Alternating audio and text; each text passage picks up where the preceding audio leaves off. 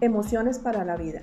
El programa Todos Aprender pone a disposición de los docentes de primaria esta colección para desarrollar las competencias socioemocionales con los estudiantes y, por qué no, con padres de familia y profesores.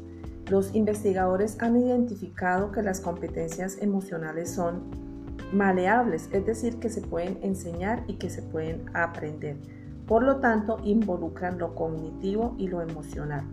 Las dimensiones de las competencias socioemocionales eh, son tres.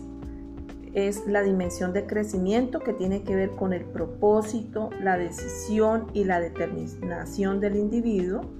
Las emocionales que tienen que ver con la autoconciencia, la gestión y lo emocional.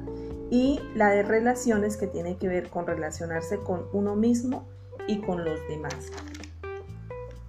¿Por qué son importantes las competencias socioemocionales?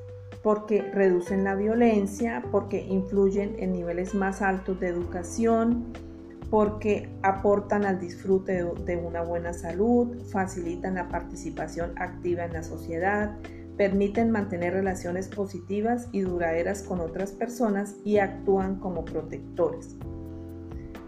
Esta colección consta de cinco cartillas para los estudiantes de primero a quinto y cinco cartillas para los docentes. Cada cartilla tiene una competencia gruesa y está relacionado con el manejo de emociones, la empatía y el manejo de conflictos. Cada sesión viene diseñada para que se trabaje durante 45 minutos con los estudiantes y que se haga de manera secuencial durante el horario escolar.